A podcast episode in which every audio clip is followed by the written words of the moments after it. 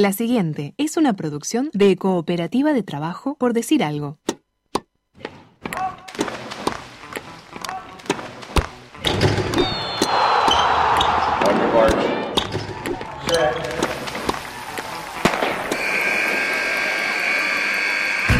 Hay deportes. Y en Por Decir Algo queremos hablar de todos. O de los que podamos desde este momento y hasta las 15. Por Decir Algo. Temporada 7. Temporada 7.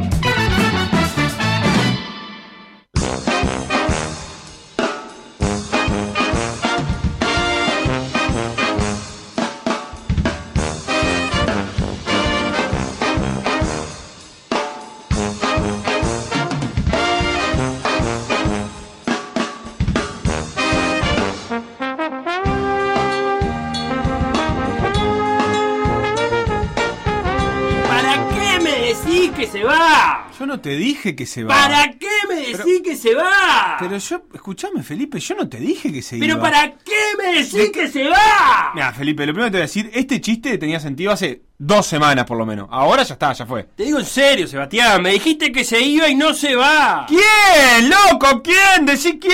¡Pablo Cueva! Ah. Se bajó de Tokio 2020. Y vos me dijiste que se iba para allá y ¿No? nada que ¿No ver. querés ir a hablar desde el baño? Pero, escúchame, es que todos Estoy habían gritando. dicho que se iba. Todos dijeron que él me- iba a ir y tal, y, y yo qué sé. Me había re preparado para esto. No, sí, te veo, te veo. ¿Por qué tenés una raqueta en la mano? Y porque yo cuando hincho, hincho, me como el personaje, dejo todo. Pero estás de shortcito blanco, Felipe, eso es demasiado. Se está jugando Wimbledon y además es lindo el. Pero está lindo, sí, eh, te iba a decir, pero Sí. la, la vincha me parece ¡Oh! mucho. ¿Cómo me queda la vincha? No, Mirá. te queda linda. Y todo sudado además. ¿Eso Ah, también es por eso? Ah, eso, eso es aparte, porque vengo a entrenar y no me bañé. Ah, bueno. Igual me gustó tu forma de consustanciarte con la causa. Bien metidito, bien uniformado. ¿Sabes qué? Me gustaría hacer algo así. Pero vos no venís en bicicleta, por ejemplo. Bueno, pero es mi medio de transporte, no es porque voy a hinchar por el ciclismo uruguayo. Menos mal, porque no va nadie de ciclismo. Bueno, está. ¿Y, de- ¿Y quién va? Decime así y elijo. ¿Cómo que no sabes? No, no sé, decime. Ah, pero no sabes que va. ¿Quién? Dale. Va. ¿Quién? ¿Quién? No te entiendo. Eh, ¿Cómo? Jan. ¿Quién? ¿Quién es el hermano de Jan? ¿Es armenio? Este, escúchame. eh, Eh, decime, decime, dale, así me puedo comprar el uniforme olímpico. ¿Se puede comprar el uniforme olímpico? Ah, ¿Qué es el sería de- hermoso. ¿El de los ayudantes? Sí, para ir de conjunto deportivo por el mundo. Ah, Y aros en la espalda. celeste y aros en la espalda. Dale. Si no, te podés comprar la de. Da, bueno, otra vez. Dale, no joda, loco. Decime quién va y quién no de una vez. No entendés nada, Sebastián. Es campaña de expectativa. Ah. Se definió el equipo olímpico uruguayo. El hashtag Team Uruguay. Ya está. Y como ya está, que empiece la fiesta, que empiece PDA en su edición 843. Un programa que entre la fiesta y los Juegos Olímpicos se queda con los Juegos Olímpicos. Por decir algo, en vivo, hasta las 15, en M24.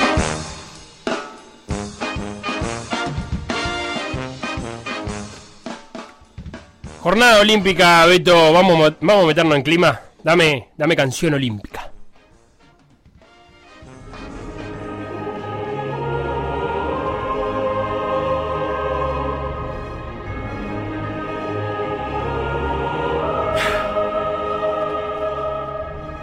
El espíritu, me, me brota el espíritu olímpico. Me brota con esta, con esta canción. No me brota nada con esta canción igual.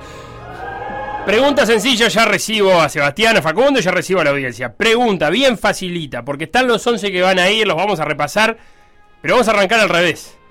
¿A quién, a quién o a qué deporte uruguayo que no está en Tokio te hubiera gustado verlo en los próximos Juegos Olímpicos? Instagram, Por decir algo web. Twitter. Por decir algo web. Facebook. Por decir algo. WhatsApp. 098-979-979.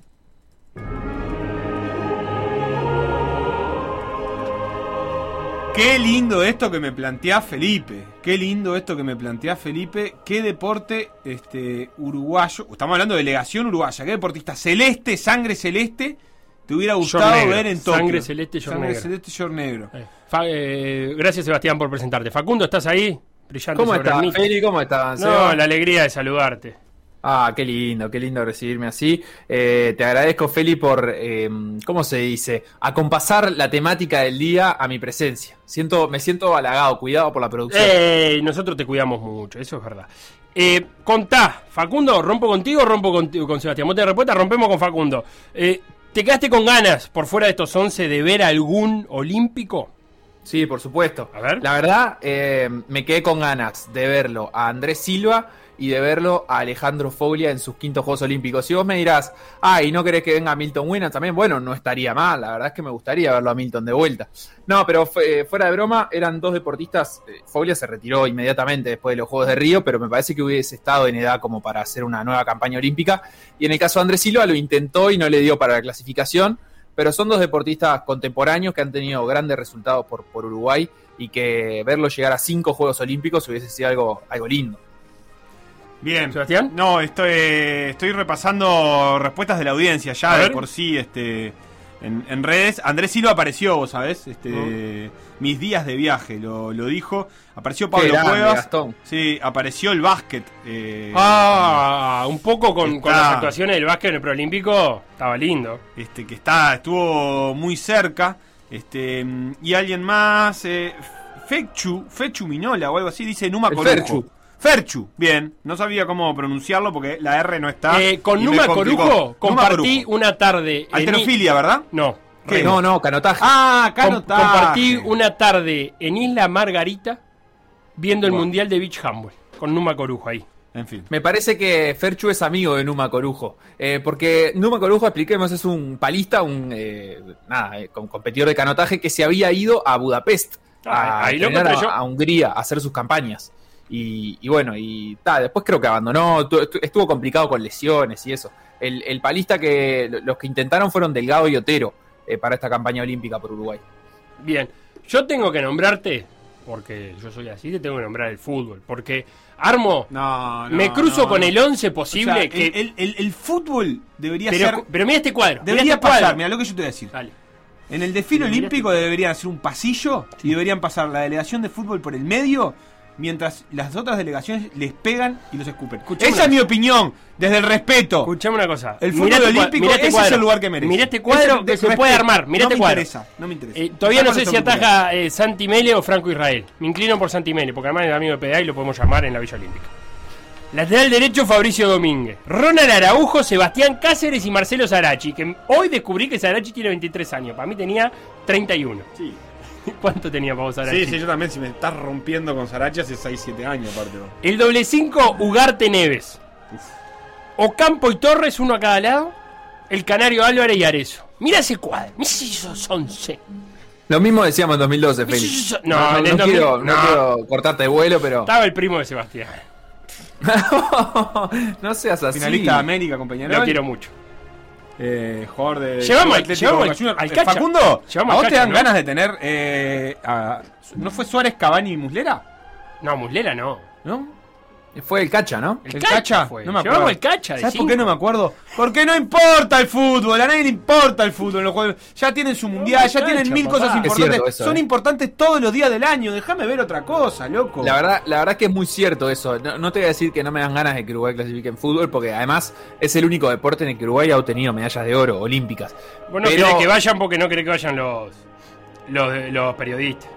No, me encantaría Eh, que vayan, eh. pero es cierto que, que pierden exposición otras disciplinas cuando va el fútbol. Eso es. es eh, nada. O, o ganan. Está- está pro- probado. Al final no sé si no conviene para que alguien le dé pelota a los Juegos Olímpicos, pero la verdad es que a mí no me da ganas de ver verdad. fútbol olímpico. No me da ganas de ningún tipo. Teníamos, la verdad que, que, que- que teníamos más o menos, ¿eh?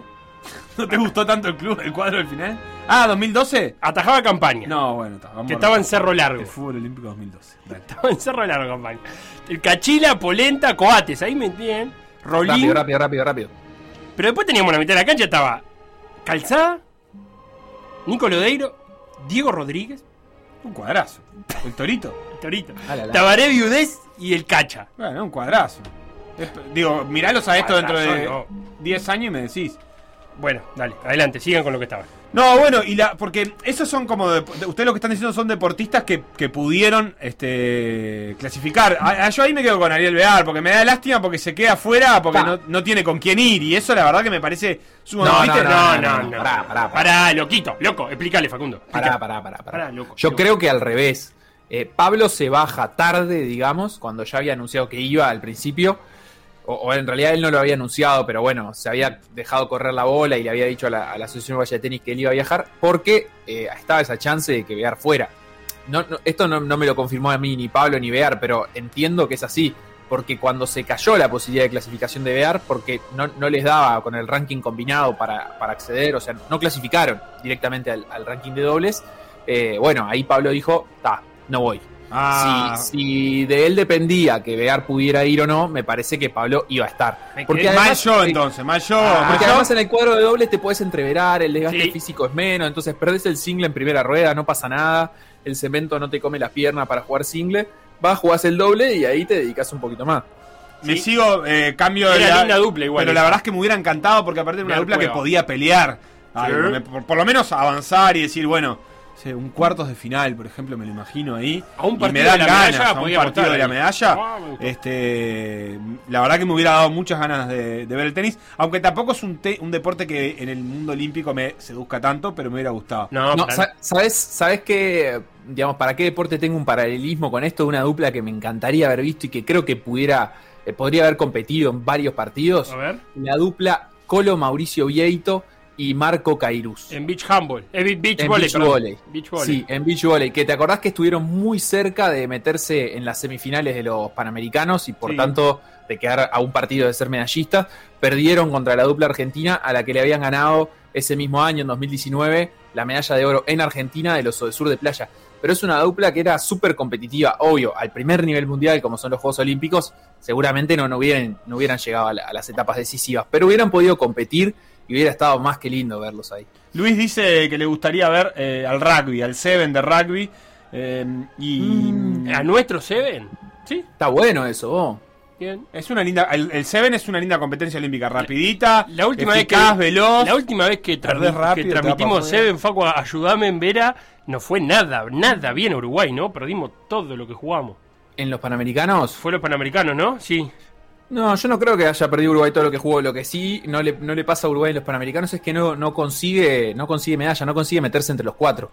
Está Canadá, Estados Unidos, está Argentina y creo que el otro que, que está ahí en la vuelta siempre fuerte es Chile, Y después Rubén dice ciclismo. La verdad que sí, es lindo. Un ciclismo Sí, de pista. de pista. de yo prefiero de pista, no sé ustedes. Este, Y concuerdo plenamente. Y, y después no sé, porque después la otra pregunta es de, de una disciplina que si, tu- si naciera ahora un talento celeste, ¿en qué disciplina libre, digamos, te gustaría que nazca? Pero capaz que es otra pregunta, porque yo te digo, capaz que me gustaría que nazca un, un clavadista, por ejemplo. No, eso te gusta solo a vos. Bueno, que yo estoy respondiendo lo que a mí me gusta. Sí. Feli, al final tenías razón, no fue muy mal en Rugby 7 en los Panamericanos. Claro, si ¿eh? yo lo relaté. No le ganamos a nadie. A nadie. Yo lo relaté, Yo- me acuerdo perfectamente. Sí, me acordaba que en 2015 nos había ido bastante bien y nos quedamos sin la medalla. Qué cosa bárbara. Hablamos de esto del talento celeste otro día, entonces me la guardo. ¿Qué es esto? El- quiero claro. discutir dónde les gustaría ver un celeste que naciera ahora. Bueno, A ver, Ah, todo el PBI del deporte del Uruguay. esa. A ver, En él. No, no, Ay, no, No, no me deja, no me deja, Facu. es Pero no es vez. es PBI. otra, es otra, es Es otra, pero aparte no es PBI. Es mandarlo tempranito al lugar donde querés Todo, que entrene. a donde sea, con Claro. toda la papota que haya que No, sacamos escuchá, la educación, no, a la y- todo. Y, y, y para. no, yo- y no se quedaron con ganas, miren lo que le voy a decir. A Muy, ver, de, muy de nicho lo voy a plantear. Ver el progreso de Julieta Mautone, Sí. de hasta sí. dónde podría haber llegado, porque Sí. hizo ven- venía bárbaro hasta nivel mundial, récord mundial juvenil en, en la primera ronda esa de tiro que hay. Estamos En la, tiro. en el cual, en la quali, ¿no? Sí. Sí, sí, sí. Y, y me quedé así como con ganas de ver eh, hasta dónde podía llegar. ¿En qué andará? Estudiando. ¿Se filosofía. retiró a que a los 19 años? 19, ¿no, Facu? Por ahí. Fa, qué buena pregunta. Y Sí, sí, si no 19, tenía- si no 20 tenía años, 20. o sea, el, el hecho es que, es que se retiró hace más de un año, ya en 2019 creo que fue su, su última competencia. ¿Y por Sí. qué? O o 2019 o principio de 2020, después Por- de los Panamericanos. Por estudiar No, no, filosofía. Por estudiar filosofía. Y sí. Y Mucho ser- cuestionamiento sobre la vida, las armas. Así no. Y era vegetariano. Sí. Eso sabes que No puede matar animales. fuera, Debe ser- fuera de joda, y capaz que Facu se acuerda, Cuando Pepe Sánchez se fue a jugar a la- a la- al college universitario, cuenta eh, que en un y fue a estudiar filosofía. Eh, pasó a la universidad a estudiar filosofía. Y, mm, y cuenta que en un momento eh, se dio cuenta que no tenía sentido la vida ni el básquet. Y que y quería dejar todo. Y decía, ¿qué sentido tiene que yo esté tirando una pelotita al aro? Si da lo mismo si entra y si sale. Y, y- y vino, tuvo que venir y decirle, vos, eh, enfoquemos un poco. Enfoquemos un ¿Quién poco porque? Para un poco, monje budista, que se pasó y que filosofía, filosofía, filosofía y se metió mucho y que estuvo un par de años que quería dejar realmente de jugar porque no le Lo encontraba que pasa es sentido a que. eso. eh, Qué bien. Dale, Facu, dale, dale vos. La No, mujer tampoco le vas a encontrar sentido a lo otro, así que dedicate a esto que sos bueno, supongo, no sé. No, un- una crisis existencial a tiempo y después a, a- o sea, Pero bien te atajada. permite sa- te permite salir con los valores bien firmes para hacer la carrera que hizo y jugar en la NBA. No, aparte me parece que. Esa es la, la conclusión, Sí. la moraleja de la historia. Debe ser, debe ser parte del programa de estudio de filosofía que los primeros años te cuestionás todo, pero después ya empezás como una crítica constructiva, ¿no? Un cuestionamiento constructivo. No un cuestionamiento claro. De, de aislamiento, de, de aislarse del mundo. Pero los primeros años deben ser eso, sí, que te pones a pensar todo. Ay, Dios mío. Bueno, está. Entonces nos quedamos por acá. Facu. Eh, no, yo lo único Sí, que quería agregar más. sobre Julieta Mautone es Sí. qué difícil debe ser competir en una disciplina individual, en un deporte en el que compite muy poca gente en tu país, O donde probablemente no tengas mucha competencia y donde no hay los recursos técnicos para, para competir como a nivel internacional. O sea, las máquinas que se usan para tirar acá o los sistemas de puntuación y todo, acá en Uruguay no, no tiene nada que ver con la tecnología electrónica que se usa eh, a, a nivel internacional. Entonces, no, no hay un espacio acorde. Qué difícil debe ser No, te tenés que ir a vivir tener esa motivación. Te tenés que ir a vivir a otro país. ¿Y sí? Porque acá tiraba a, a los papelitos, supongo, todavía. No tenemos el blanco electrónico, ¿no? Lo hablamos alguna vez con ella. Alguno hay, creo que en el, en el polígono militar, digamos, creo que alguno había, pero, pero no en las condiciones con las que después competís internacionalmente. Claro, exactamente. Seba, ¿qué te quedaste mirando? No, estoy buscando la nota. Literalmente miraba la pelota y miraba al aro y decía, ¿qué estoy haciendo con mi vida? Bueno. Así termina. Hasta que No obviamente, y por no suerte... es un buen pensamiento para hacer antes de tirar de 13, ese, ¿no? pero no podía, no podía jugar sin, sin pensar eso. Y después y dijo, y termina diciendo eso que decimos, y fue fantástico, porque obviamente por algo sigo jugando al básquet. Pude entender que no importa tanto qué es lo que haces, sino la pasión con la que lo haces. Nos vamos con esa reflexión.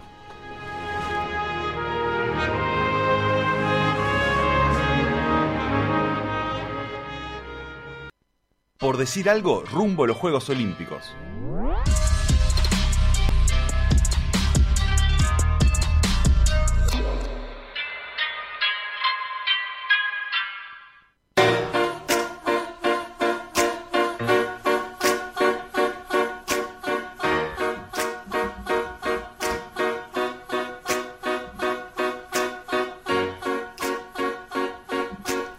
Tenemos 11 confirmados, los 11 olímpicos, los 11 atletas que en Tokio van a representar a Uruguay y los presentamos como si fuera un cuadro de fútbol.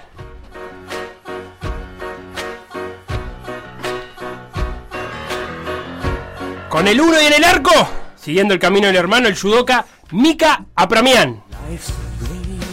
Micael Apramian, judoka de la categoría de menos de 81 kilogramos, 33 años para él. Va a ser su debut en Juegos Olímpicos después de haber quedado eliminado de los de Río por muy, muy poquitito en, en favor de su hermano Pablo, que terminó accediendo a ese cupo continental. Así que debut eh, olímpico para Mika Apramian.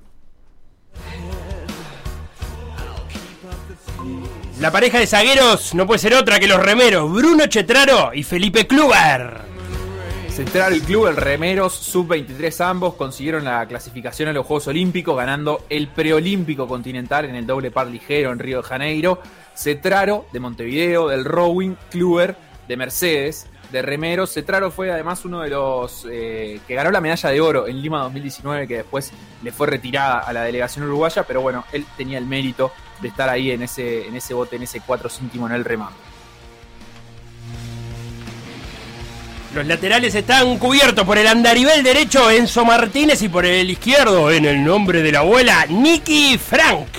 Enzo Martínez, 26 años, nadador de velocidad, campeón sudamericano de los 50 metros estilo libre este año. Hace años que se entrena en Estados Unidos, ha integrado el equipo de los Gators de Florida con estrellas de la talla de Caleb Dressel, un campeón olímpico estadounidense. Debut olímpico para Enzo Martínez. Nicole Frank la más chica de la delegación, va a cumplir 18 años en septiembre, tiene 17 obviamente, nadadora del Olimpia que emigró a buscar su sueño olímpico a la Sura, también de Florida, en Estados Unidos, donde también estaba Micaela Sierra y eh, consiguió meterse en los Juegos Olímpicos, como había conseguido su abuela Angélica, eh, pero que sin embargo no pudo participar porque aquellos Juegos de Tokio se suspendieron por la Segunda Guerra Mundial, así que ahora sí Nicole va a cumplir el sueño familiar. La pareja de volantes centrales, dos que juegan juntos hace rato, el Oveja, Pablo De Facio y Dominique Nupel. Pablo Despacio, 40 años, veterano de este equipo olímpico, de esta delegación olímpica, son sus segundos juegos, eh, que ya tiene además dos medallas panamericanas en su cuenta, desde antes de, su etapa olímpica en otra clase en Snipe.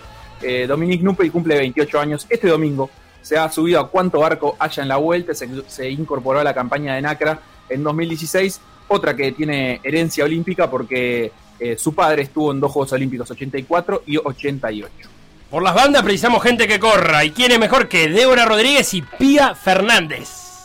Débora, 28 años, referente del atletismo uruguayo, múltiple campeona sudamericana, medallista también dos veces en Juegos Panamericanos. En 2016 hizo todo para clasificar en los 400 metros con vallas, pero terminó accediendo a los Juegos Olímpicos en 800 metros y desde entonces cambió su prueba preferida, se ha dedicado de lleno a estos 800, batió su propio récord nacional que era de 2015 el mes pasado con una marca de 2 minutos y 20 centésimas. Van a ser los terceros Juegos Olímpicos de Débora que clasificó en el puesto 36 entre 48 deportistas. María Pía Fernández, 26 años, ejemplo de atleta a la que el sacrificio le dio frutos, trabajando incansablemente para cumplir este sueño. Fue progresando año tras año, fue campeona sudamericana y puso el récord nacional actual en 2019, que se lo mejoró a ella misma. Y después siguió en un buen nivel, ahora está corriendo en marcas próximas a su récord nacional de 4.09.45, 4 minutos 9 segundos 45 centésimas. El mes pasado hizo 4.10.82. Clasificó en el puesto 38 de 45 cupos que otorgaba el ranking. En el ataque engancha para darnos el salto de calidad que buscamos Emiliano Laza. 31 años, el uruguayo con mejor resultado individual en una prueba de atletismo en los Juegos Olímpicos. Fue sexto cuando sorprendió en Río 2016. Tras lesiones y dos años complicados, busca recuperar el nivel para volver a meterse en una final olímpica. Su récord nacional es de 8.26, conseguido en 2018. Eh, tiene además un par de medallas panamericanas también, de bronce. Es campeón sudamericano más de una vez también. Eh, clasificó en este caso por cupo de universalidad, producto de las lesiones que le impidieron competir en, en buena forma durante los últimos meses. Va a buscar a los Juegos Olímpicos saltar por encima de los 8 metros para, para meterse en esa final. Y la nueve y goleadora, Lola Moreira. La eterna juvenil Lola Moreira, campeona mundial juvenil hace unos años también, 22 años tiene e increíblemente sigue eh, integrando algunos torneos en categoría junior. Este año, por ejemplo, va a competir en los Panamericanos de Cali, que son sub-23. Van a ser los segundos Juegos Olímpicos de Lola que también tuvo una campaña complicada por lesiones, eh, pero ahora se está sintiendo bastante bien, tuvo torneos en Europa antes de, estos Juegos y va a poder dar batalla entre las 44 competidoras de estos Juegos. ¿Quién te dice que en una de esas se meta ahí en la media del race entre las 10 mejores? Presentado entonces los 11 olímpicos, vamos a hacer charla. Vamos a meter una tertulia donde tenemos ya a invitados para sumarse al panel que hemos eh, que está Sebastián, Felipe, Facundo. Y ahora recibimos a Andrés Cotini. ¿Cómo andas, Andrés? Todo bien, ¿cómo les va, Ulises? Un gusto estar con ustedes y poder hablar de, los deportes olímpicos, de los Juegos Olímpicos, que, es algo que se da una vez cada cuatro años, en este caso cinco, pero que siempre es, atractivo y, y bueno, es motivo de lo que seguimos día a día. Andrés Cotini, periodista de Montevideo Portal y otras tantas cosas, seguidor de todos los días de los deportes. Y también el Fede Barreiro, otro que está al pie del cañón de cuando deportes uruguayos se habla. ¿Cómo anda, Fede? ¿Cómo andan? Un placer recibir el llamado de ustedes. Y estamos muy ansiosos. Yo que lo voy a vivir por tele, los Juegos Olímpicos, estoy muy ansioso. No me imagino Facu y Andrés que van a estar allá. Eso es algo que teníamos que decir también. Andrés va a estar en Tokio junto a Facundo. Eh, tacho, acá donde decía único medio, sí. ¿Cómo? Tacho acá donde decía único medio, sí. Tacho, tacho acá, ahora sí. Habla bien, Sebastián. Ah, para ver si borro, borro. Eh, bueno, vamos a darle inicio a esta, a esta charla. Eh, Cuéntenme, ¿cuáles son sus impresiones primero de, de- los 11? Eh, si nosotros en el bloque anterior hablábamos de quién nos hubiera gustado ver, pero, pero háblenme de la delegación en general de, Uruguay en Tokio. Arranco contigo, Andrés. Bueno, yo creo que más o menos los nombres que están son los que podíamos esperar. Eh, es una delegación que si la comparamos a nivel hi- histórico es, es corta, es de 11 deportistas nomás.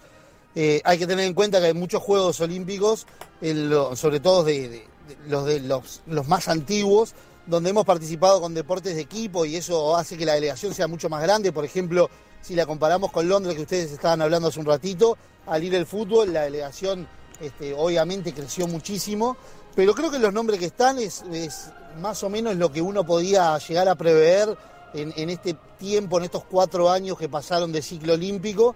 Quizá falta algún nombre que podría haber estado, el tema de Pablo Cuevas, que para mí es una decisión bastante discutible la que tomó, pero bueno, eh, generó que, que no estuviera él, eh, por contrapartida y por la información que manejo yo, a diferencia de Facundo, eh, eso también hace que no pueda estar Ariel Bear, que era otra posibilidad de sumar, y quedó ahí en las puertas Santiago Catrofe, que, que nos hubiera dado también este, la muestra del recambio que tiene el atletismo, que es un nombre Santiago Catrofe que seguramente para París lo vamos a tener clasificando por Uruguay en, atletismo. Y el caso de Julieta Mautone, que recibió una invitación de, para, para participar en la prueba de pistola de aire, que es la que compite ella, pero como ella había tomado la decisión hace, en el 2019 de dejar de competir, lamentablemente no se hizo efectiva la, la, invitación, o, eh, hay determinados pasos implican la acreditación y la llegada de los juegos que hay que cumplir. Obviamente el- el- ella al manifestar que no se iba a presentar o que iba a dejar de competir, esos pasos no se cumplieron, entonces eso cuando llegó la invitación era un obstáculo insalvable que hizo que tampoco pudiéramos sumar esa invitación que, o, ese, cupo libre que quedó con la posibilidad de que estuviera Julieta, pero me parece que los nombres y los deportes en los que estamos clasificados son más o menos lo que uno podía prever, la lógica. Lamentablemente para estos juegos no tuvimos ninguno de esos deportes que, que uno puede decir se descolgó y dio la, dio la sorpresa o dio la nota de, de la clasificación.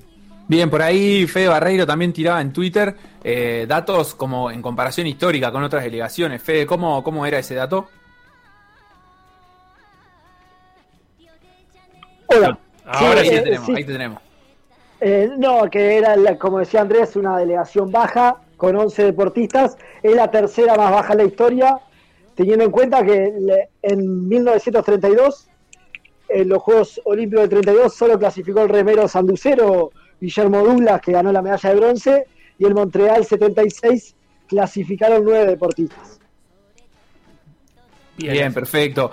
Eh, ¿Cómo, digamos, si tuviéramos que empezar a, a valorar las, las, las 11 presencias celestes, eh, ¿quiénes son los que ven con una posibilidad real de, de hacer una, digamos, de, ser competitivos en el nivel internacional?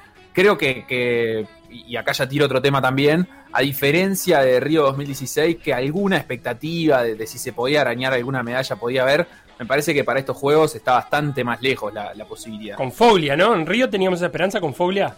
Fobia, iba a Cuevas, que no sabíamos qué podía Bien. pasar, estaba en un buen momento de su carrera. También, no sé, Lola Moreira era nueva, iba a competir, venía de buenas actuaciones a nivel juvenil. Eh, como que estaba ahí la, la cosa abierta en, en equitación también con Néstor Nielsen. No, yo, yo veo el agua. Las embarcaciones de, de vela pueden meterse en una medal race. Más complicado Lola, por, pero le tengo fe a que se metan las dos embarcaciones en la medal race. Y obviamente el remo. El remo para mí puede, puede estar, dar que hablar. Porque han tenido una muy buena preparación. Y ahora inclusive se fueron unos meses antes a preparar al exterior. Y tanto Cetraro como Kluber puedan dar, dar que hablar en estos Juegos Olímpicos. Y como me pongo la bandera de Andrés, Emiliano Laza siempre en las grandes citas aparece y tengo fe que va a dar ese salto que siempre le faltaba un poquito, que se lo anulaban en estos últimos meses. Va a estar ese buen salto y se va a poder meter en una final nuevamente. Bueno, en mi caso, yo lo, lo que considero, primero que nada hay que aclarar porque cuando, llega, cuando llegan las instancias de los Juegos Olímpicos, llega mucha gente que se interesa en deportes que quizás no lo sigue durante todo, durante todo el periplo de lo que es la clasificación. Y está bueno aclarar que la clasificación en sí misma es un premio para cualquier deportista que llega a los Juegos. Es el sueño olímpico de, un, país donde el deporte está en constante desarrollo, que, que, tiene, que está bastante alejado a nivel de económico, infraestructura, posibilidades con respecto al resto del mundo. Eh, llegar a los Juegos Olímpicos ya es un premio en sí mismo, o sea que los 11 que van a ir ya lograron un objetivo en sí mismo, que es clasificar a los Juegos. Después, si en la parte... Ahí- Bueno, ahí me parece. Ahí lo No- perdimos. No sé si no lo perdimos a, a Sí. Andrés. A ver, Andrés, si te recuperamos. No, pero le podemos dar la bienvenida si querés a Pablo Benítez que se suma a la ¿Cómo charla. no? Periodista del referí del diario El Observador. ¿Cómo, cómo andás, Pablo? Eh, está Cotini y también Barreiro haciendo un balance de, de las expectativas de esta delegación. ¿Cómo la ves vos para estos Tokio 2020 en 2021? Bueno, ahí está. Eh, buenas tardes para todos, primero que nada. Eh, costó entrar, pero acá pudimos entrar. Bien. Eh, eh, bueno, lindas expectativas. Este, más allá de que mm, seguramente ya lo, ya lo habrán dicho, es una de las delegaciones más chicas desde Montreal 1900. Es la delegación más chica desde Montreal 1976, Sí. ¿no? Este, sacándolo de Moscú, que por el boicot al que se plegó Uruguay no concurrió a los Juegos Olímpicos del 80 en Unión Soviética. Eh, más allá de lo chica, creo que mm, meritorio el hecho de haber conseguido marcas, de haber conseguido las clasificaciones. Bueno, ya no corren las wild cards, las invitaciones que corrían hace, hace un tiempo atrás. Eh, y bueno, creo que lógicamente acá no estamos hablando de atletas que vayan a ir a, a buscar medallas, sino a- a hacer buenas representaciones, ¿no? Y creo que, que es muy valorable, por ejemplo, lo del atletismo, por la nutrida delegación que llevamos, y lo de la vela, ¿no? Que es un deporte que, donde Uruguay siempre tiene un rendimiento superlativo en, todos los ciclos ciclos olímpicos, ¿verdad? Después lo de eh, lo de natación eh, son marcas que están lejos de, lo- los estándares de competencia, pero fue muy meritorio, por ejemplo, lo de Enzo Martínez, también lo de Nicole Frank, con, con mucha superación en la fase clasificatoria, y se nos cayó se nos cayó la posibilidad de Pablo Cuevas, definitivamente ayer dio el no a los, a los Juegos Olímpicos, que no digamos que era una carta como para ir a pelear en una superficie de cemento, en lo que representa un Juego Olímpico, con, con lo que pesan las localías, este, para ir a pelear una medalla, pero viste que el tenis es, muy impredecible, ¿no? Se te puede ir dando el torneo y, se te puede ir presentando. Sí, está claro. Había ahí una, una discusión que, que planteaba Andrés sobre eh, si Bear había tenido chance de clasificar o no. Yo estoy chequeando acá la lista, digamos, de clasificados en dobles y no les daba el ranking combinado, porque la forma de clasificación en dobles es, se suma el puesto de ranking de Bear, que era del entorno del puesto 50, con el puesto 52. 85 de Pablo. Y entonces, eh, si, ma- si sumamos 50 más 85, esa es la cifra que, que ellos tienen como ranking combinado. Y hasta el momento, o sea, hasta el momento, ya, ya está confeccionada la lista. Hay con ranking combinado hasta el, hasta el puesto 76. Después son todos jugadores que provienen del singles y, y tienen prioridad para eso. Estaba difícil para que, para que Cuevas eh, pudiera clasificar, para que Bear pudiera clasificar en realidad junto a, a Cuevas. No sé, Cotiña, ahí si, si, si tiene alguna otra apreciación.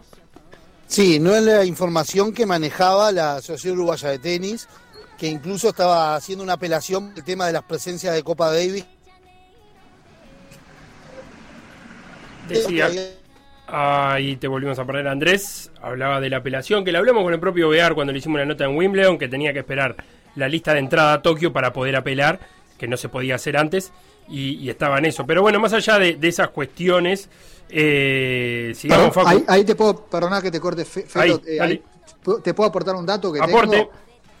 Es que Bear lo que no tenía era el estándar de requerido por la condición requerida por IPF de haber tenido tres participaciones en Copa Davis en, el ciclo, olímpico. Claro, Él tenía solo la participación en Austria, que si no me equivoco fue el año pasado, sí, por Copa Davis.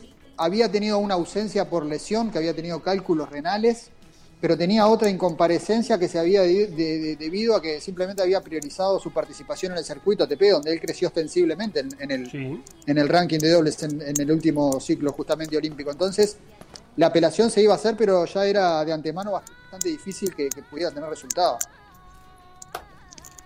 Sí, sí, está, está claro que, estaba difícil la cosa. Eh, poniéndonos a jugar ¿no? con, las posibilidades de, resultados, eh, mirando lo que hizo Emiliano Laza en los Juegos Olímpicos pasados, eh, dediquémosle unos minutitos a, hablar esta competencia que, tiene 32 saltadores en dos series, que son organizados así en dos series de 16 cada una, eh, que, van a competir el primer día. Tienen tres saltos para hacer una marca mínima que se fija acerca de, la fecha de los juegos. Eh, si consiguen esa marca mínima, avanzan directamente a la final. Y si no, eh, van los, los, siguientes mejores hasta completar 12. 12 saltadores. Yo creo que ahí hay como digamos, dos, dos formas de, leerlo. Obviamente Emiliano no es de los que ha tenido mejores rendimientos en los últimos tiempos, pero eh, después en los Juegos Olímpicos no todos rinden a la altura de, sus mejores marcas.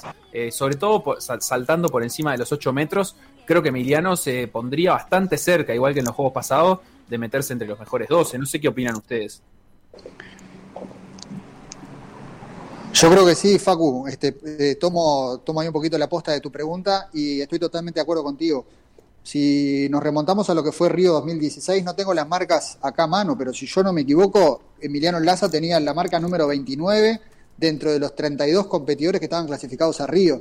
O sea, era eh, muy irracional decir que Emiliano Laza podía tener la actuación que tuvo y sin embargo metiéndose en los primeros saltos, como vos dijiste, una de las fue la mejor marca inicial hasta que un chino después lo, uno de los atletas chinos lo superó. Este, se metió bastante holgado en la, definición del, torneo. Entonces yo creo que si arranca bien, creo que tiene una, linda oportunidad de nuevamente meterse en una, final olímpica. El tema de, claro, lógicamente que no es este Emiliano Laza el mismo de hace cuatro años, no por el tema de la edad, sino por todo el castigo de lesiones que ha tenido y a lo que ha tenido que sobreponerse con una, con una mentalidad brutal, este, mental y física, ¿no? Eh, él ha llegado muy exigido a esto, vamos a esperar cómo, cómo le cae este, estas semanitas que tiene ahora como para llegar a pleno y esperemos que nuevamente se le pueda dar, me parece este, más difícil este contexto este, por, por, por la cuestión física, digamos, ahora. Claro, eh, ahí Fede, ¿te tenemos todavía en línea? Sí, sí, totalmente de acuerdo con ustedes. Es más, lo había dicho anteriormente, para mí Laza es uno de los que puede llegar a hablar en estos juegos, por lo que venían diciendo ustedes, básicamente, porque Laza siempre aparece en las grandes competencias y como bien, vos bien decías, Facu, si salta por encima de los 8 metros, yo creo que va a estar entre los dos o mejores, porque en las competencias, en las grandes competencias, los que vienen muchas veces con lo, el póster de candidatos, le cuesta, le cuesta encontrar ese salto que le saque los grandes flashes. A ver, Andrés, ahí si te recuperamos en la señal. Espero que me escuchen bien ahora. Eh, sí, yo comparto lo que han dicho.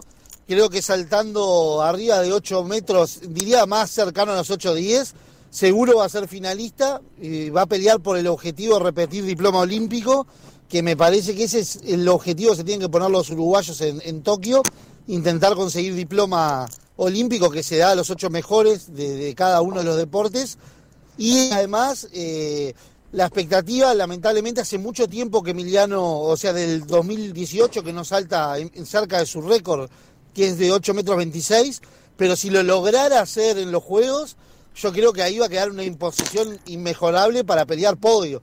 Es una quimera quizás, porque si vamos, si vemos que en dos años casi no ha saltado arriba de 8 metros, pedir que salte 8.26 en los juegos es bastante exigente, pero, pero lo importante es que se pueda meter en la final y pelear por el diploma. Eso es lo, lo que para mí tienen que apostar los deportistas uruguayos en, en los juegos, principalmente aquellos que están más cerca de ese objetivo, porque hay algunos que sabemos que van por el, por el tema de más a participar, competir y mejorar una competencia personal, mejorar sus tiempos, sus marcas, que por la competencia en sí misma. Vale aclarar que diploma es hasta el octavo, o sea, del cuarto al octavo es, es quien gana un diploma.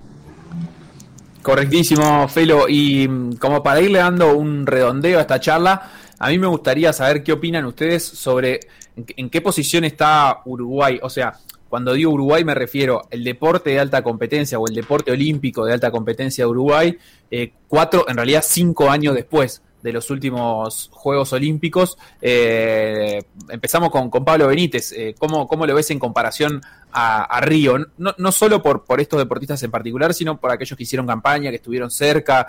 Eh, ¿Ha mejorado estructuralmente un crecimiento o es más o menos lo mismo de siempre? Yo creo que mejorar se mejoró, pero las distancias me parece que se van agrandando. Te lo dice la cantidad de competidores este, que se baja de un juego olímpico a otro. Pasamos de 17 a 11. Algo muy importante a destacar es el crecimiento o en, este caso sostenernos en materia de género. Si no me equivoco, este, se mantiene el número de clasificadas de un juego olímpico a otro o baja un, eh, en un solo cupo, son 5, 5, 5 o 6, 5 eran. Eso es importante. Creo que también el contexto de pandemia no hay que soslayarlo de un análisis que se puede hacer en el entendido de que en este contexto de pandemias, como todos hemos hablado con entrenadores, con competidores, las ventajas con respecto de las potencias se han incrementado, se han aumentado. Venimos de dos años de pandemia y el contexto en el, de, y las, desventajas que dan estructuralmente nuestros atletas se han visto eh, todavía empeoradas, por decirlo de alguna manera, con respecto a competidores de la región y obviamente lo que van a hacer las potencias a nivel mundial. Eh, eso tampoco lo podemos, eh, no nos podemos desmarcar de ese factor al hacer el análisis de lo que fue un juego olímpico con, con respecto del otro. Y después, bueno, eh, capaz que es más, es más largo el análisis, pero nos hemos quedado en la puerta de, de, otros deportes, hemos estado lejos de clasificar en, en algunos preolímpicos. También tenemos que tener en cuenta que ya no corren las, las wildcards, como nos, este, nos explicó en su momento eh, creo que el que tenía la información de eso fue Andrés este, Cotini, que, nos explicó que la, o sea, la wildcard, que era una, una ese hace en la manga que tenía el deporte uruguayo, ya no la tiene. Creo que más o menos el nivel de competencia de Uruguay ha crecido, pero también crecen los demás, ¿no? Y las ventajas por ahí se van agrandando. Claro, ahí en ese contexto, y hoy voy tirando una puntita que, capaz que pueden seguir eh, analizando Barreiro y Cotini, el remo parece como un deporte que estructuralmente ha tenido un crecimiento serio desde los juegos pasados, incluso a estos, con buenos resultados intermedios en panamericanos, sudamericanos, eh, con competencias de la disciplina en particular. Y para, digamos, eh, acotar al dato que, que, tiraba Pablo, es cierto, sigue siendo cinco las mujeres clasificadas, al igual que en los juegos pasados. Eh, en este caso no tenemos una clasificada en alterofilia, pero tenemos dos mujeres en atletismo, que antes estaba solo Débora, ahora va María Pía Fernández. Después más o menos se, se mantiene el cupo de natación, dos cupos en vela y, y, bueno, y esos dos cupos de atletismo, así que cinco mujeres nuevamente. Eh, Barreiro, cuente usted entonces qué, qué le parece eh, todo, todo, esto que decía Benítez y, y, bueno, y también esta, esta acotación pensando en el remo como, como deporte que más ha crecido tal vez. Sí, para, para Río llegamos con el atletismo eh, uruguayo en su alza y para este momento de Tokio llegamos con el remo en su alza. Porque Soca, eh, había otro remero, si no recuerdo, creo que fue Zócalo, sí. que también había conseguido el cupo olímpico, pero al ir solo un bote por país, tuvo que tuvo que ir el, el doble par, que fue el que ganó el preolímpico, ¿no? Claro, exactamente, facilísimo. Ah, y, y, en, y, en, atletismo estuvimos muy cerca, atletismo para mí se mantiene en un nivel alto, porque estuvimos muy cerca de meter a, a, a Santiago y también a Nicolás Cuesta. Claro, lo que ya, lo que ya no pasó, o sea, Nicolás estuvo cerca, pero claro, perdimos tres cupos ahí en atletismo por los tres maratonistas que fueron a Río, claro, donde había una marca sí, accesible y se complicó para estos juegos. Claro, por el tema de la pandemia que suspendió muchas, en algunos deportes, bien, eh, se, se notó en la pandemia, porque suspendió muchas competencias. En el caso de la arterofilia, por ejemplo, Sofía Ritó no pudo acceder a las dos últimas pruebas que la puntuaban para el ranking y terminó siendo suplente. Quizás si accedía a esas dos últimas competencias podía sumarse a los Juegos Olímpicos. Clarísimo, Cotini. Bueno, yo eh, obviamente que mucho de lo que dice Pablo Benítez lo comparto, también algunas cosas que dice el Fede. Eh, igual yo considero que lo, lo que el deporte uruguayo lo que va a presentar en Tokio es lo que tiene, digamos. Eh, y me parece que si lo comparamos con respecto a Río, hay como un estancamiento o, o una, un mantenimiento de los principales focos de, de, buenas gestiones que tiene nuestro deporte. Entonces me parece que más o menos hemos mantenido estándares, no hemos crecido demasiado, si bien hay deportes que tienen recambio, que eso es muy importante, es algo que, que a mí me preocupa bastante porque hay algunos deportistas que nos van a representar en estos juegos que, que ya están en su último juego o les queda quizás París y no mucho más, pero sí han aparecido nuevos varones, por ejemplo lo- los remeros es un ejemplo, vos lo decías, son los dos sub-23, eh, en el caso de la natación femenina está Nicole Frank, que se metió para este juego, que va a cumplir 18 años, pero también está Micaela Sierra, que no pudo entrar, que tiene 16 y también tiene un gran presente. Eh, me parece que, nos hemos quedado un poco en el aspecto de, mantener más o menos ese estándar promedio que tiene Uruguay de competencias y un poco lo que decía al principio también. Eh, si yo te preguntaba cuando arrancaba este ciclo olímpico, quién eran para vos más o menos los que tenían chance de clasificar, y estos nombres que están hoy clasificados a Tokio, vos, lo- vos los ibas a, mencionar, quizás agregabas alguno o sacabas a, algún otro, pero más o menos los 11 que van a clasificar o que clasificaron iban a estar entre los que vos me ibas a nombrar.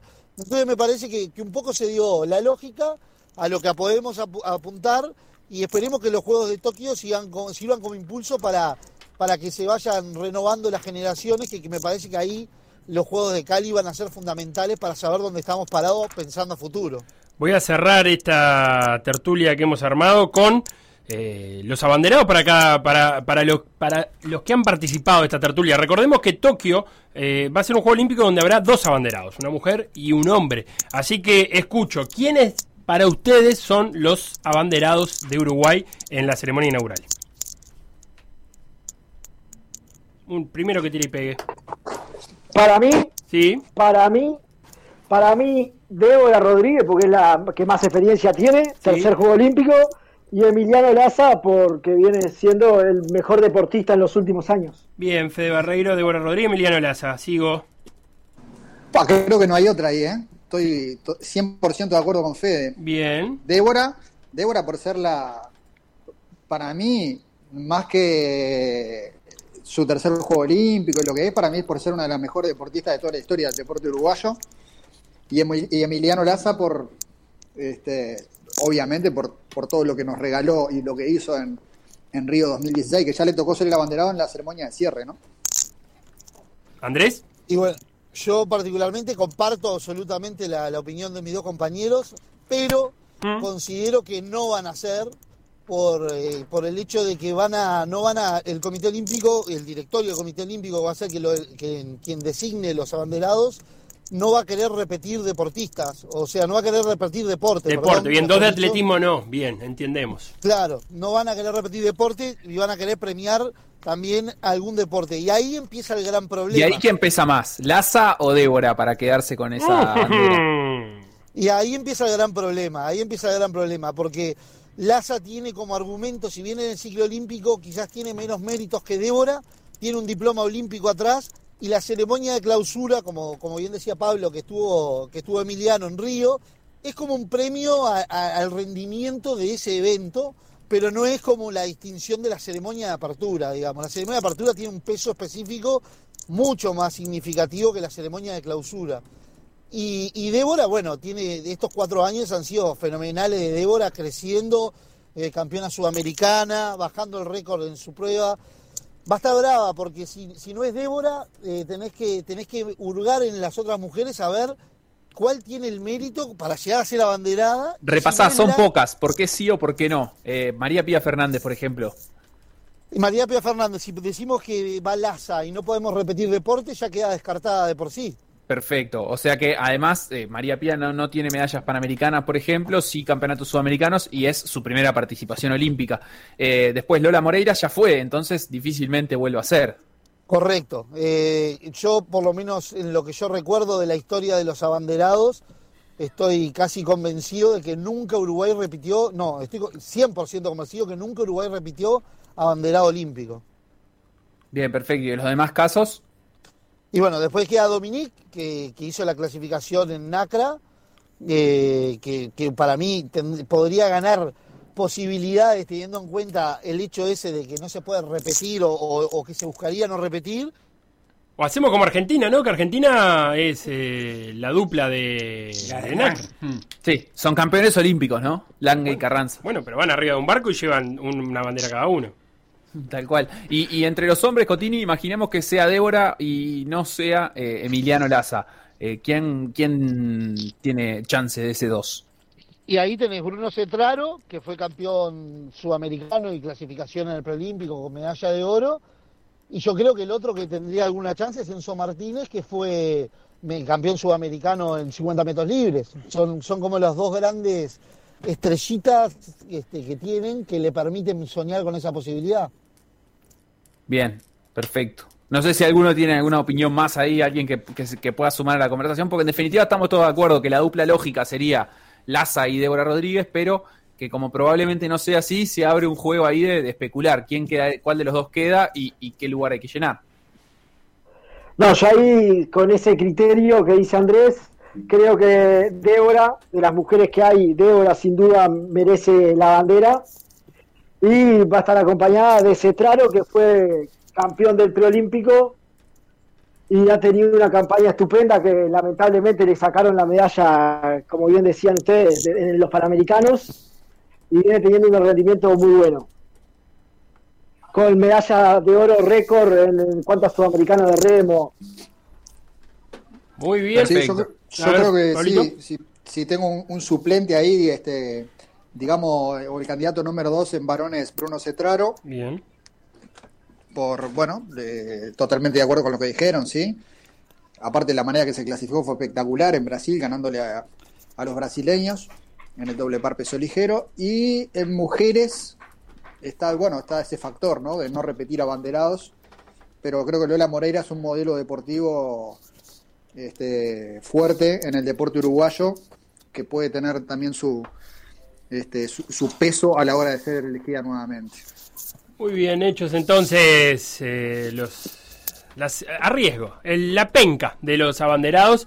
Eh, muchas gracias Pablo Benítez, Federico Barreiro, Andrés Cotini por acompañarnos este rato para, para hablar un ratito de los Juegos Olímpicos.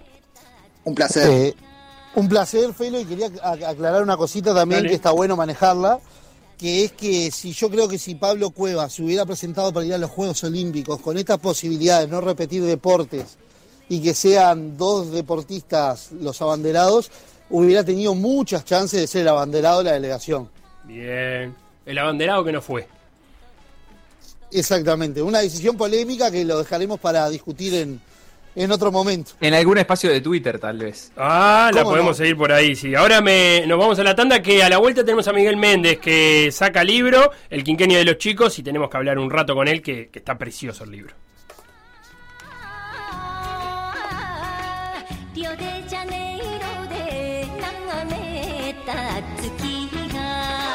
Por decir algo. Por decir algo. Instagram, Por decir algo web. Twitter. Por decir algo web. Facebook, Por decir algo. WhatsApp. 098-979-979.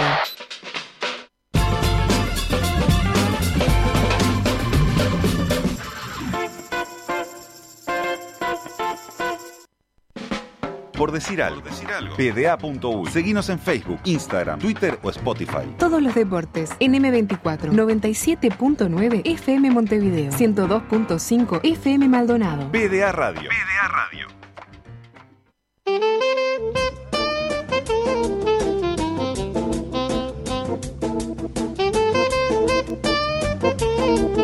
Ha llegado a nuestra mesa de trabajo, Ah. Felipe. El libro El Quinqueño de los Chicos, el segundo libro de Miguel Méndez, autor de Beham Nunca conoció Durazno y otras insólitas de historias del fútbol uruguayo. Beham, yo le digo así. Beham. Siempre le dije así, ya lo sé. Bejarano. ¿Querés que hagamos esa discusión ahora? Con Miguel. Este, como la de Mascherano. Yo tengo ese, esa pronunciación como así livianita. Este, pero si no te gusta la cambiamos. No, no. Eh, y ahora Miguel escribió este nuevo libro, Miguel Méndez, que se llama El Quinqueño de los Chicos, que también lo saca editorial Tajante y que repasa las campañas que dieron paso al famoso Quinqueño de los Chicos. Digo yo, Defensor del 87, Danubio del 88, Progreso 89, Bellavista 90 y Defensor 91, campeones uruguayos. Para hablar de este libro, ya tenemos en línea a su autor, a Miguel Méndez. Bienvenido, Miguel. Buenas, ¿cómo andan? ¿Todo bien? ¿Cómo estás? ¿Todo tranquilo? Todo tranquilo, todo tranquilo, por suerte. Bueno. Miguel, cuando escribiste el primer libro, ¿alguien te dijo Beham? Eh, no, no, Ah. más que nada Beckham. Y Creo sí. que Beckham ganó casi con, con el 100%. de- 100% nadie, nadie le dice Beckham. Yo siempre le digo Beckham. ¿Y quién le va a decir Beckham a Beckham? ¿Y a Mascherano cómo le decís? Mascherano. Claro. ¿Cómo le decís, Miguel? Mascherano. Le, le marcás la K. Está bien. Claro. Gracias, H. El Yo no. No, acá está esta, Masche. Y, Ah, pero Mache sí, ya es apodo. Ya se apodo. Claro, Mache ya es para los amigos. Claro. Eh, no, no quiero ser amigo de Mascherano, nada que ver, pero lo vi, eh, Sí. la eh, la- su asado ideal era eh, Ah. primero, Mahatma Gandhi, No. la madre Teresa de Calcuta y el tercero, ¿quién era? El Papa Francisco. Papa ¡El. Papa Francisco! ¡Me quiero morir! Pará, pará, pará, contextualicemos un poquito. Porque, la- Pará, porque nosotros tres estamos- sabemos lo que hablamos, pero a Mascherano le preguntan en un programa, creo que era de, TIC, ¿cuál sería su asado ideal? ¿A quién invitarían un asado ideal? Y contestó la madre Teresa de Calcuta, el Papa Francisco y Mahatma Gandhi, que dudo que los tres, de los tres no sé si el Papa come carne, debe ser el único. Los otros estoy seguro que ni deben comer carne. Terrible. Bueno, nada. Miguel Méndez, si tuvieras que hacer un asado ideal. Con los personajes del libro. Claro, con los personajes no, de- las personas del libro, Sí, porque del, son quin- reales. del quinquenio de los chicos, de los que tuviste que escribir. Sí. ¿A quién invitarías a un asado para Son que te tire las anécdotas? Tres. El Manteca, Martínez. El Manteca que- Martínez. Que, que debe tener un anecdotario enorme. Sí. Eh, después el Pompa Borges, otro histórico de esa época. Y me gustaría uno que casi no jugó en esa en esa campaña, pero que lo nombramos mucho, que es un brasilero que jugó en Bellavista los, los primeros partidos, que llamaba Hitler como nombre de pila. y y me, me gustaría también saber un poco de, de su historia.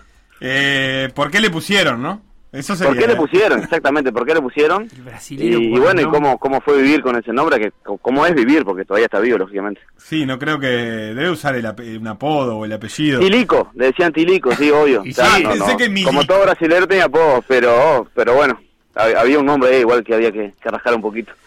Bien, Miguel, este, el libro está estructurado, es un libro precioso, una preciosa edición, de linda tapa, lindos dibujos, muchas ilustraciones muy lindas para presentar este mm, eh, cada capítulo.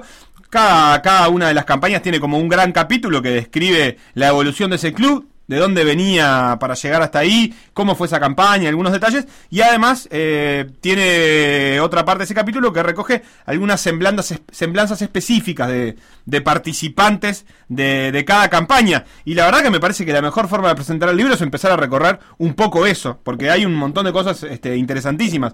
Y empiezo por la primera, que es la de Defensor del 87, y por ejemplo, eh, un apodo que no le conocía al Manteca Martínez, que vos eh, recoges en el libro. ¿Cómo es eso? Sí, bueno, yo en realidad eh, me pasó que yo aprendí mucho mientras investigaba para este libro. Yo pensé que, que sabía bastante sobre esas, esos años y, y no sabía casi nada. Y una de esas cosas era el apodo que tenía el Manteca en sus inicios en defensor, que le decían Pásula. Por lo flaquito, lo livianito, lo, lo ágil. E incluso con, los con los compañeros que yo hablé de esa época, cuando me mencionaban a Manteca, era, era el Pásula para todos.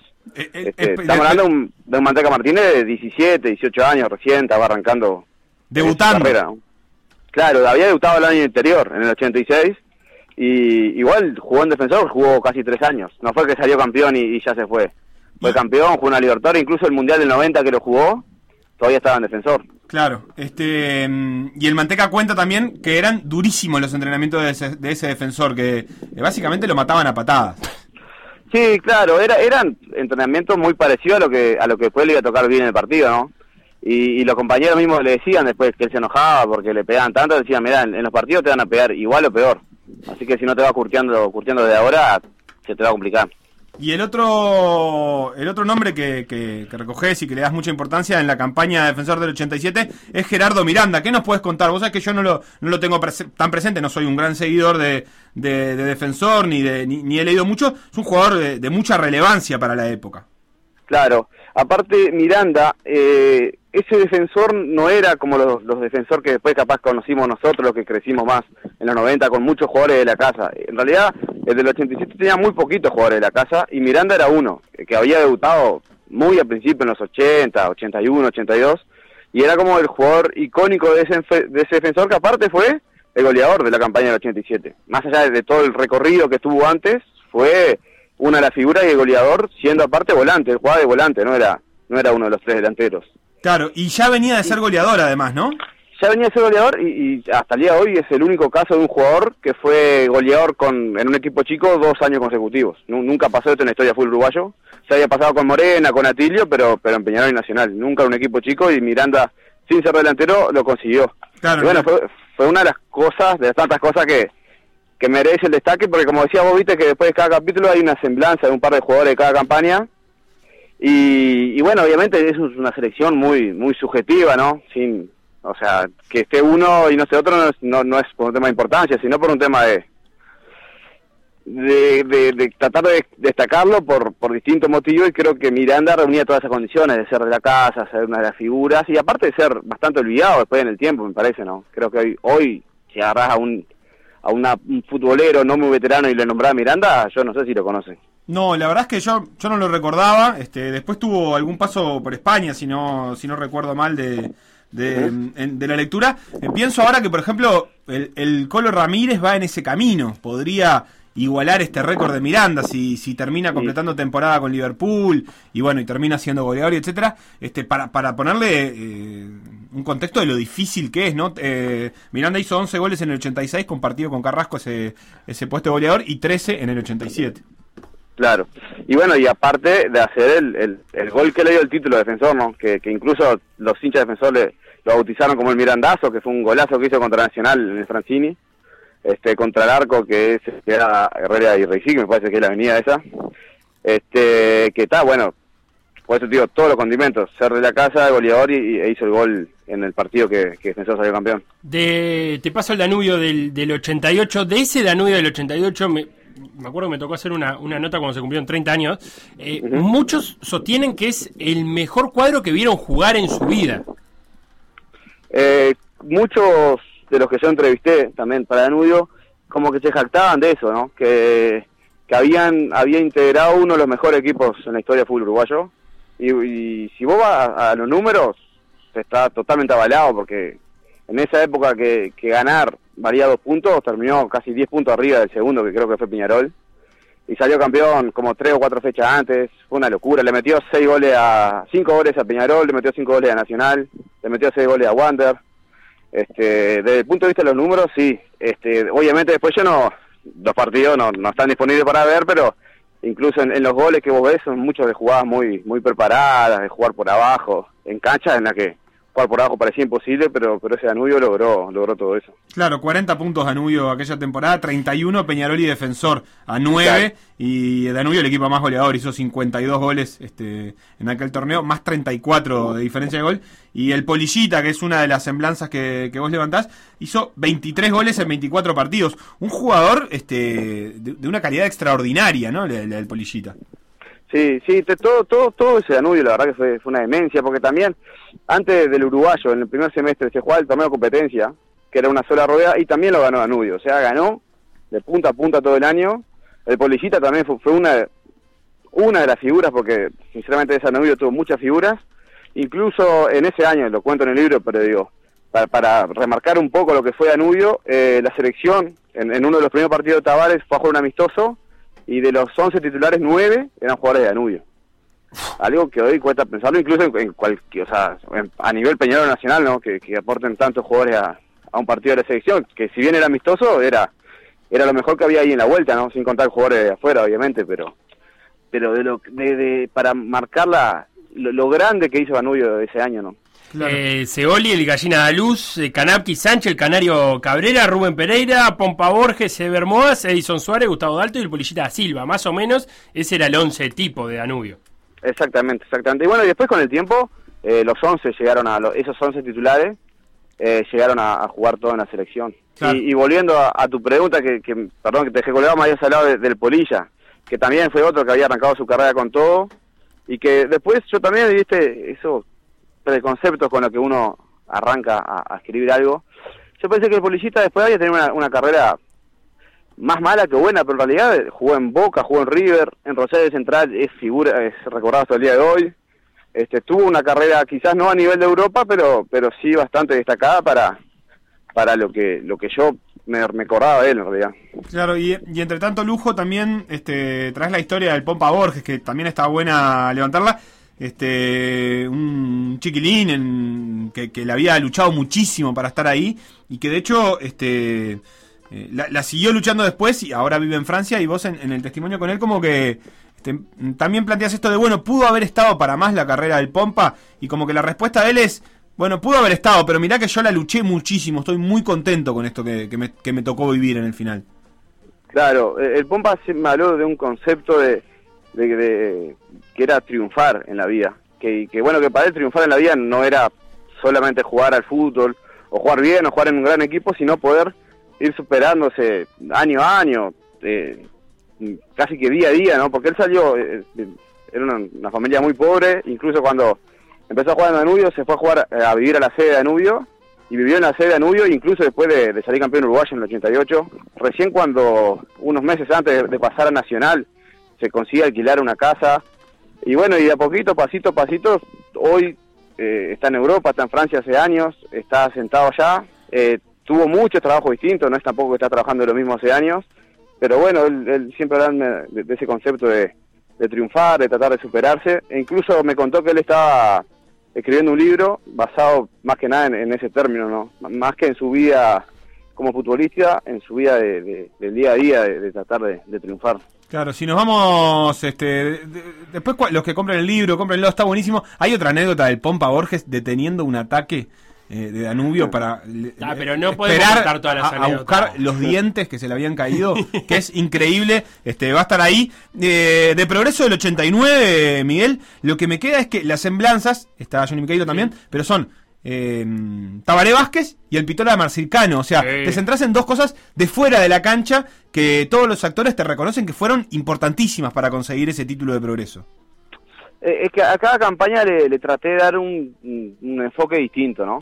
En el 87 de defensor había una, una gran división política y llegó la figura de Eduardo Arzuaga, que después fue presidente por años, y, y se encolumnaron todo detrás de él, y bueno, y ahí empezó a ser el defensor que conocimos más, más adelante. Bueno, Danubio, lo, lo, lo, lo impecable, lo imponente de su fútbol, y el defensor más que nada la parte social, ¿no? Del club, que ya en esa época estaba muy marcada. En progreso. con que en progreso, perdón. Sí. Primero con Tabaré Vázquez, después con, con el Pistola Marcicano, o también a los dos al mismo tiempo, ¿no? Entonces, como decís vos, tres de esas semblanzas, en realidad solo una es sobre un futbolista.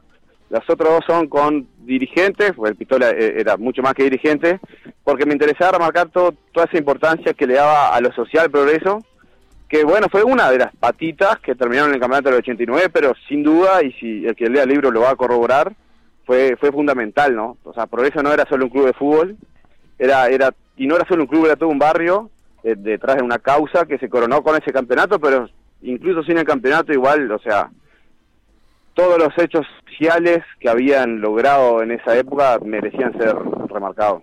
Claro, los que lean el libro van a encontrar, por ejemplo, al Pistola durmiendo en una plaza de Buenos Aires usando de almohada eh, toda la guita en efectivo de- del pase de Leo Ramos, ¿no?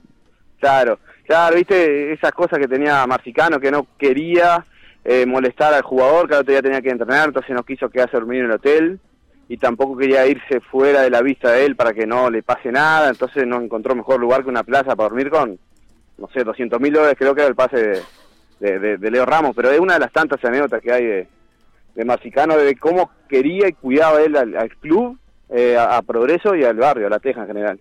Eh, nos vamos al, al Bellavista del 90 y, y, eh, eh, lo que más me quedo es la, la semblanza de Julio Rivas y esto que él dice, eh, a mí la verdad es que jugar, yo la- es- pocas veces lo escuché, jugar eh, tanto me gustaba, pero no tanto, para mí el jugar fue prepararme para dirigir y para dirigir en el marco de una guerra básicamente, ¿no?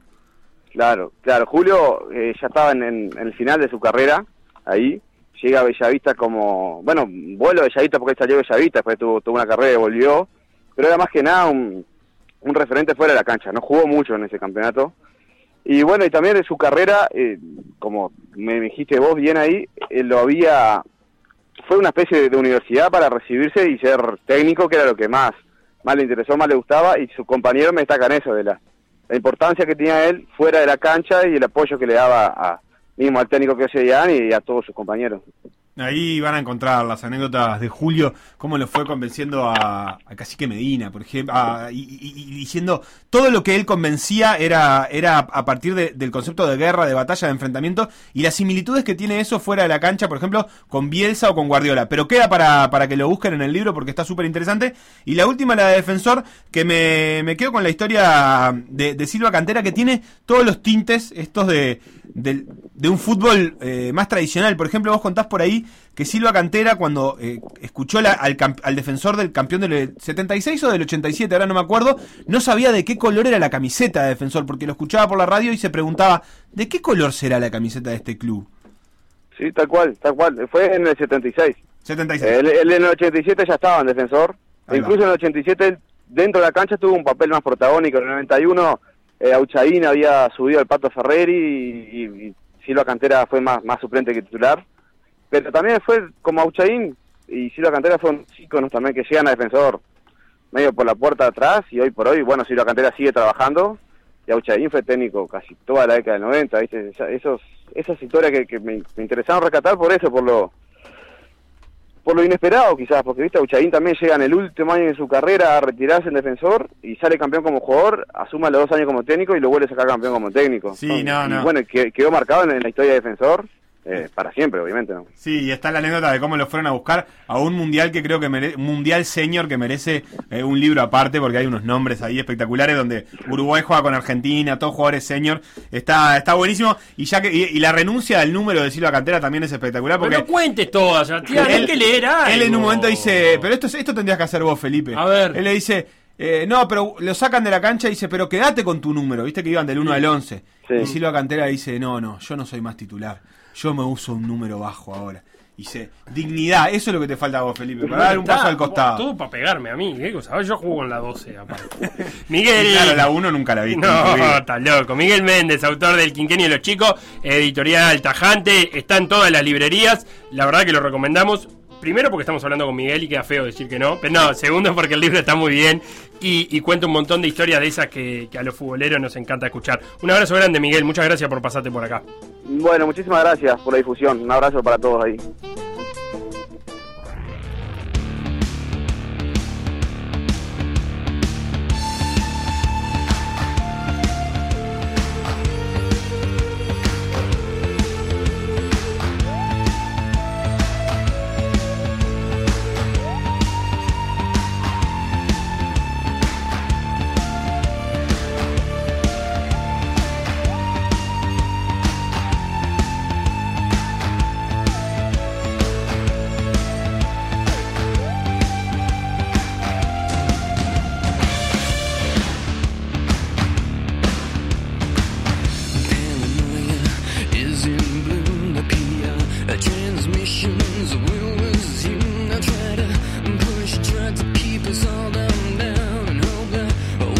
Seguimos corriendo en esta jornada muy importante en la que Uruguay confirmó su delegación olímpica y la, también salió el libro El Quinquenio de los Chicos y queríamos dedicarle este ratito, pero ayer hubo fútbol uruguayo. Plaza nuevo líder, o alcanza por lo menos como líder a Nacional, ya tenía este galardón antes de empezar la fecha. Le ganó 2 a 1 a Progreso de visitante en el Paladino y Rentistas le ganó el clásico a Cerrito 1 a 0. Eh, para hablar de esto tenemos antes que a nosotros a los hinchas. Después de la sobredosis de fútbol de este fin de semana, hoy lunes nos quedan como los partidos de la resaca. Entre ellos, Progreso está recibiendo en este momento a Plaza Colonia en el Paladino. Y vamos a salir a la cancha con la misma formación del partido pasado, porque seguimos con medio plantel cobichado. Y además para probar si el resultado que tuvimos en la última fecha fue un evento exótico de la naturaleza o puede llegar a comenzar una racha más favorable para nosotros. Vamos al gaucho. Terminó el primer tiempo, dos goles arriba Plaza y parece que recuperamos nuestro estado natural de este campeonato que tras un gol en contra, un despeje que quiso hacer Danilo y se le, se le coló dentro del arco, es como que el equipo se desmorona, queda, queda desorientado y ahí arranca una avalancha de goles. Así que vamos a ver qué puede pasar en el vestuario, si, si se puede cambiar la, la pisada para este, para este segundo tiempo y no hay alical que calme la, la acidez de otro magro resultado para nosotros, pero bueno, si hay que destacar algo, celebro lo- los últimos minutos, la segunda mitad del segundo tiempo, en realidad que, que con los cambios yo creo que se salió a, buscar el partido, se logró achicar la diferencia, pero bueno, no fue suficiente. Sabíamos que Plaza iba a ser un, un rival complicado porque estaba disputando la punta del campeonato y que ellos iban a salir a proponer, y bueno, así que otro resultado negativo, no sumamos y a esperar a la fecha que viene. Victoria de Plaza en la tarde de hoy, sufrida victoria de Plaza. Otra baja para Plaza que se le va sumando a la ya larga lista de lesionados. Con Mario Rizzo en el primer tiempo, pero muy sufrida victoria. Progreso en un principio en el fútbol fue mejor. No, no generó peligro en el primer tiempo, pero después del gol en contra que se hicieron, Plaza supo aprovechar ese desentendido de ellos. Juan Cruz metió un golazo de otro partido. En el segundo tiempo arrancamos muy bien, pero no supimos concretar la jugada. Diego borró dos o tres. Se nos vino encima progreso y sufrimos bastante. Pero por suerte Plaza logró ganar y queda otra vez líder con, con Nacional. Sufrido pero contentos en la tarde de hoy. Bueno, llegó el clásico, el partido más deseado para todos. La hinchada se hizo presente en los afueras del Charrúa con fuegos, humo amarillo y verde y bueno, que sientan lo que es un clásico. Hay muchos jugadores nuevos y bueno, a los 22 minutos llegó el, el gol de Rentistas y ah, nos sorprendió un poco, pero bueno, Cerrito tiene cuadro, somos superior, estoy segura y vamos arriba Cerrito que con esto en el segundo tiempo lo damos vuelta. Bueno, marchamos, marchamos el clásico. Bueno, está, esto no, no, no quiere decir nada. Vamos arriba a Cerrito. Eh, se sintió uno menos en la cancha y bueno, Rentista fue, fue superior en el segundo tiempo y tienen tremendo golerazo, ¿no? Y bueno, está, vamos arriba al Cerri nomás. Ah, Un abrazo grande a la barra de los gitanos. Por decir algo, en vivo, hasta las 15, en M24.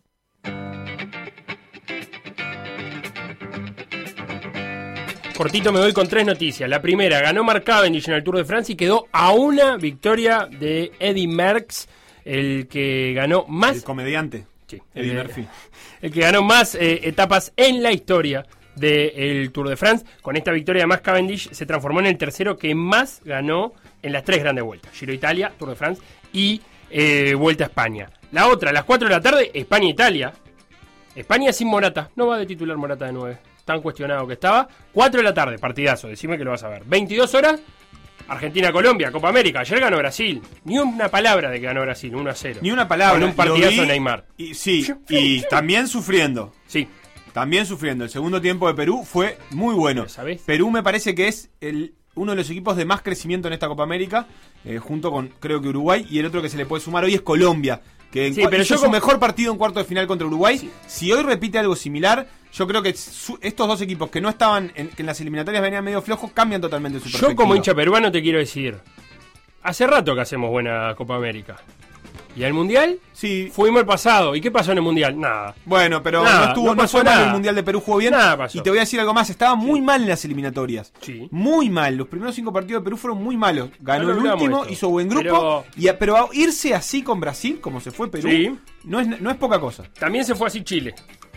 Bueno, se fue inflado. Sí, también. pero con uno más, este, la verdad que le anularon un gol por un milímetro. También Mm. se fue así. Sí, se van todos inflados, menos. Menos nosotros. no, no, yo creo que Uruguay mejoró también, ¿eh? Pero nos vamos Bueno, inflados. después lo vemos, ¿Qué piensa el 90% de los uruguayos? ¿Qué piensa? Dale, decime. ¿Qué piensa Facundo Castro? Facundo se fue No, a Tokio. ¿cómo se va a ir? Está ahí fue a Yo estoy Tokio. acá. Se fue a Tokio. Yo estoy acá. ¿Cuándo te vas a Tokio, Facundo? Yo me voy el 18 a Tokio, pero mientras Beto quiera, yo estoy al aire. Pasa que, bueno. Pero yo te, estamos escuchando, ¿eh?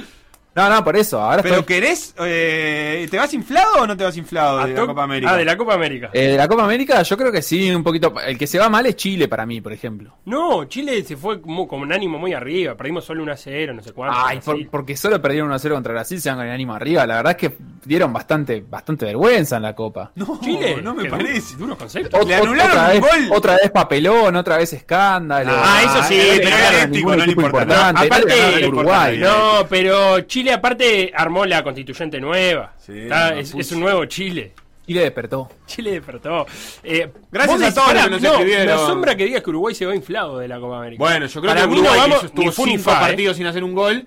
eh, en- por lo menos tener Nos un par vamos de sin hacer partidos un gol. buenos. Nos vamos sin hacer un Bueno, gol. pero jugó bien contra Paraguay, jugó bien contra Chile, jugó Pero bien no- contra bueno. Bolivia. La verdad que lo anterior de Uruguay había Pero sido pará, bastante malo. nos vamos con no, una- no, con una no, Copa América no, con no, poco no gol. vamos nada. Poquísimo Uruguay- gol. No, Uruguay se no, va- no, no, no, no. ¿Qué decís, Facundo? No, no. Uruguay se va inflado. Cuando, cuando cambia el técnico ya está pronto para ser campeón. No, no, no, no, no estamos diciendo eso, Facundo, pero hicimos pocos goles en la Copa América. Hicimos pocos goles, pero ¿de qué calidad los goles que hicimos? ¿Cuánto valen los goles? Todo uno.